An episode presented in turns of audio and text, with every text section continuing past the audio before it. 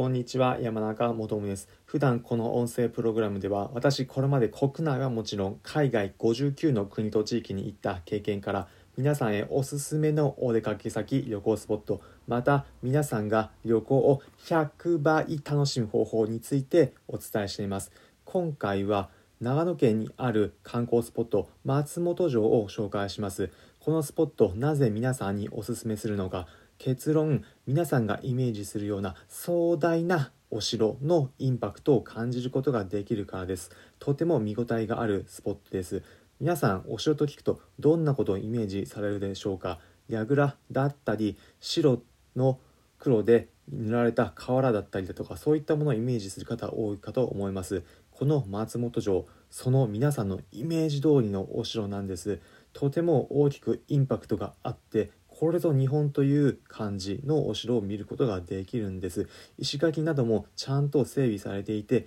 周りは公園になっていて綺麗に散策できるスポットなので皆さんも気軽に訪れることができます。アクセスは特急も止まる長野県の松本駅からバスでそのまま行くことができます。運賃は200円です。長野県に他にも上高地など観光地ありますが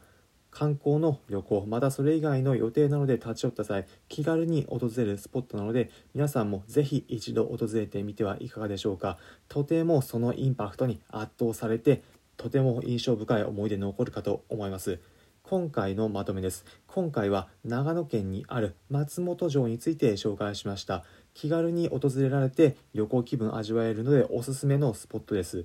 普段この音声プログラムでは私これまで国内はもちろん海外59の国と地域に行った経験から皆さんへおすすめの旅行先お出かけスポットまた皆さんが旅行お出かけを100倍楽しむ方法をお伝えします。もちろん海外だけではなく国内のおすすめスポットなども紹介しているのでお参考になったという方はいいねの高評価またこの音声プログラムのフォローもお願いします。それではまた次回お会いしましょう。